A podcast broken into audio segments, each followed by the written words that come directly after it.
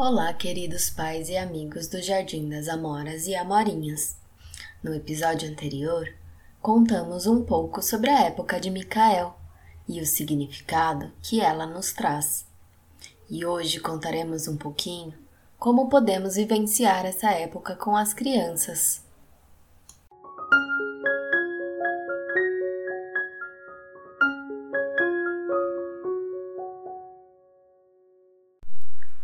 Festa de Micael deve ligar-se a uma vivência interna do homem, muito grande e básica, aquela força que conclama o homem a desenvolver sua consciência, de uma consciência natural para uma consciência de si, através da força dos seus pensamentos, através da força do seu querer.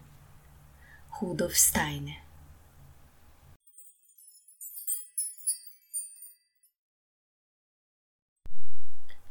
É na primavera que nós lembramos do arcanjo Micael, que foi um ser iluminado e corajoso, que tem como princípio despertar o impulso da coragem. Coragem esta de reconhecer os próprios erros e a partir daí atuar no mundo. A primavera vai se apresentando e toda a natureza, como um ato de coragem, começa a florescer. O homem desperta uma vez que o sol o puxa para fora, e nós agora devemos atuar. No dia 29 de setembro, comemoramos a festa de São Micael, o arcanjo que, com força objetiva e inteligência, defende a humanidade por acreditar nela. O conteúdo dessa festa nos auxilia a ultrapassar nossos limites e vencer os medos. Durante o período de quatro semanas, nós vivenciamos a época de Micael nos jardins de infância, através de contos de fadas, músicas, versos e desafios adequados a cada faixa etária. Durante esse tempo, os professores preparam desafios que trabalham o medo e a coragem através de atividades que estimulam habilidades corporais, equilíbrio e destreza, resistência e força física, vivências sensoriais e obstáculos de altura. É importante ressaltar que não incentivamos força e coragem como uso do poder mas para estar a serviço da bondade, a serviço do outro, exaltando a força do coletivo. Vivenciamos também o plantio de sementes, acompanhando sua coragem de sair da terra em busca do sol para poder crescer. As espadas de madeira presentes nas salas de aula representam a bravura, valentia e força. E aqui é importante resgatar o significado simbólico da espada. A espada é a arma do cavaleiro, defensor da luz contra as trevas. Era considerada na Idade Média como símbolo do Espírito ou da Palavra de Deus. As crianças maiores vivenciam também o ritual do caracol, onde as professoras montam um grande caracol com galhos de pinheiro, e ao centro é colocada uma vela acesa. Cada criança percorre esse caracol com sua vela individual para acendê-la lá no centro. No caminho de volta, cada criança coloca sua vela no grande caracol, que fica iluminado por todas as velas. Esse movimento se assemelha ao movimento anímico e a nossa respiração.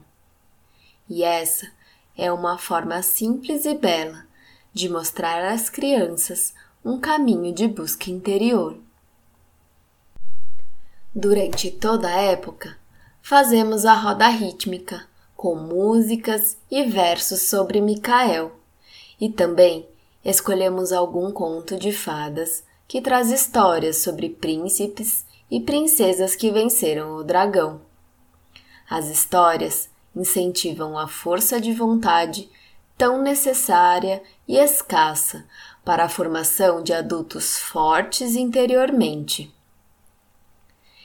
E no dia 29 de setembro, comemoramos Micael através de um lanche coletivo onde compartilhamos o pão em formato de espada ou dragão. Uma flor de girassol pode decorar a mesa, trazendo Micael como arcanjo do sol. E no final do dia, fazemos um teatro de mesa com uma história, como por exemplo A Princesa do Castelo em Chamas ou O Dragão Invasor. É através dessas imagens que suas almas serão alimentadas e fortalecidas para os desafios no mundo. Todas essas vivências também podem ser adaptadas e realizadas em casa. Os circuitos e desafios não precisam ser elaborados. Podemos soltar a imaginação e utilizar os objetos que temos disponíveis. Em casa, também pode-se realizar uma atividade diferente para que as crianças participem. Uma semana antes do dia festivo, se deixa em cima da mesa principal uma balança antiga de dois pratos. Em um dos pratos se encontra uma pedra escura, escurecida ou tingida, bem pesada. A criança deve ajudar então, diariamente, durante toda essa semana, a colocar pedrinhas que tenha encontrado no jardim ou em passeios. Essas pedras deverão ter a cor bem clara, um desenho especial ou de formato distinto, ou a criança transforma essa pedrinha, uma pedrinha simples, em uma pedra preciosa. À noite do dia 29, chegou o momento adequado para a pequena cerimônia da pesagem. A criança vivencia então como diariamente o prato do lado bom vai ficando cada vez mais pesado, chegando ao equilíbrio e finalmente alcançando vitorioso peso maior.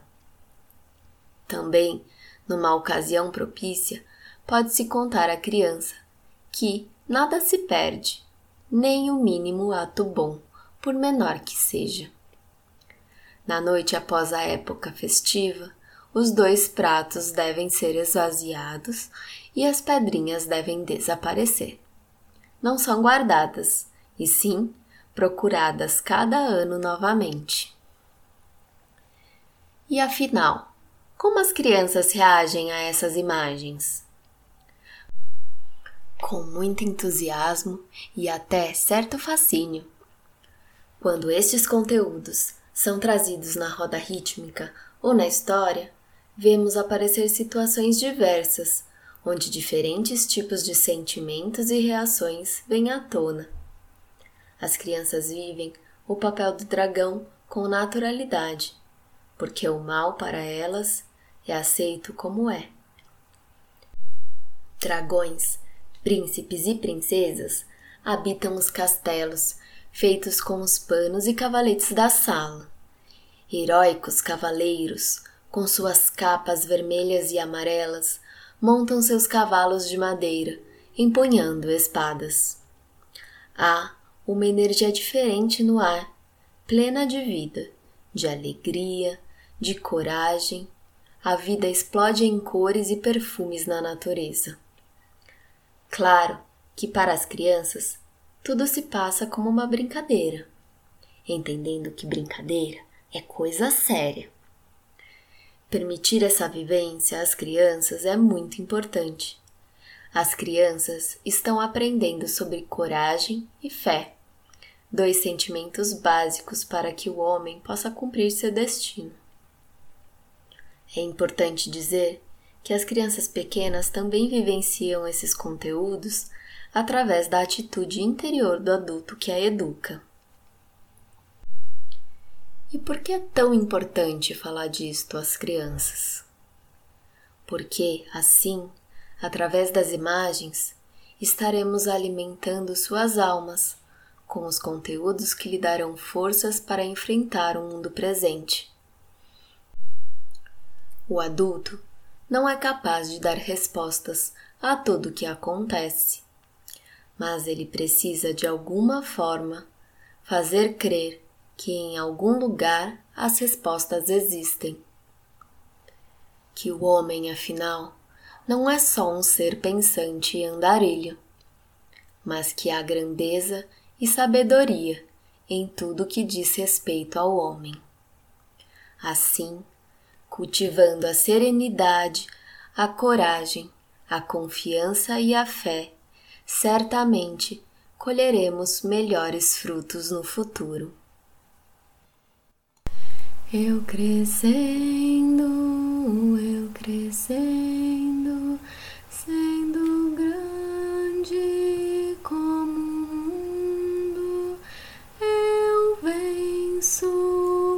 certeza o dragão.